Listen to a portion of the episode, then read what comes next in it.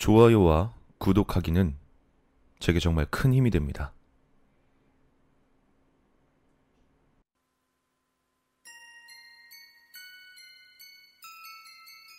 초등학교 때 일로 기억한다.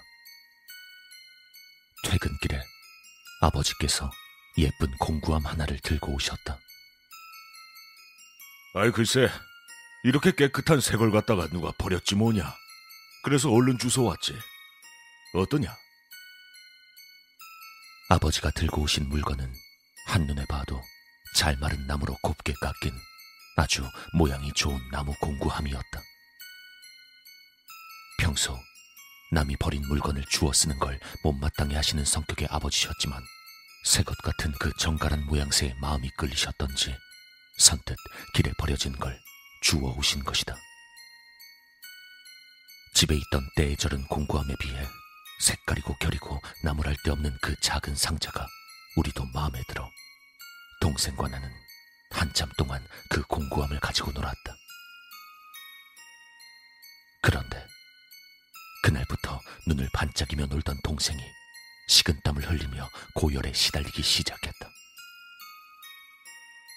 병원에 데려가 보아도 열을 내린 뒤 별말 없이 감기약 정도만 쥐어주고 보낼 뿐 집에 오면 다시 고열에 시달렸다.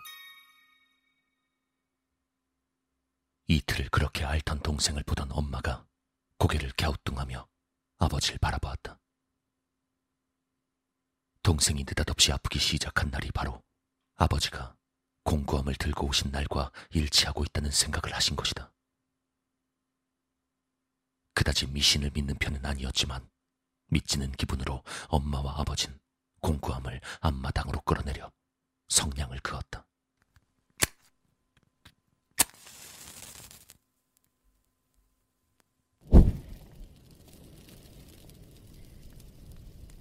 그때 나도 그리고 우리 집개 검둥이도 모두 그 장면을 지켜봤고 지금도 가끔씩 그 장면을 떠올린다.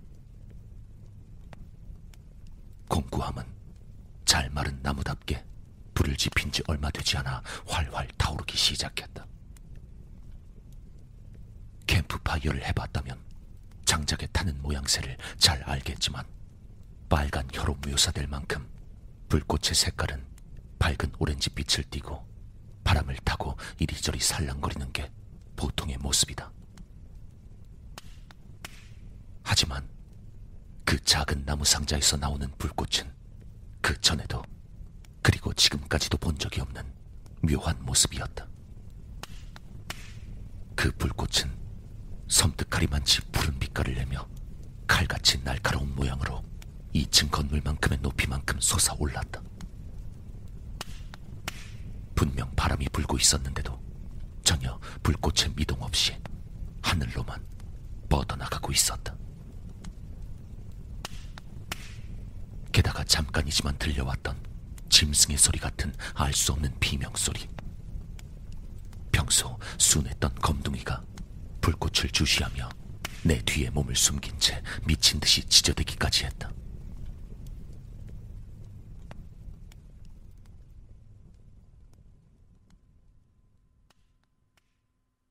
그리고 그 공구함을 태운 이후 모든 게 기괴했던 그 순간이 지나고 동생은 정말 거짓말처럼 멀쩡해졌다.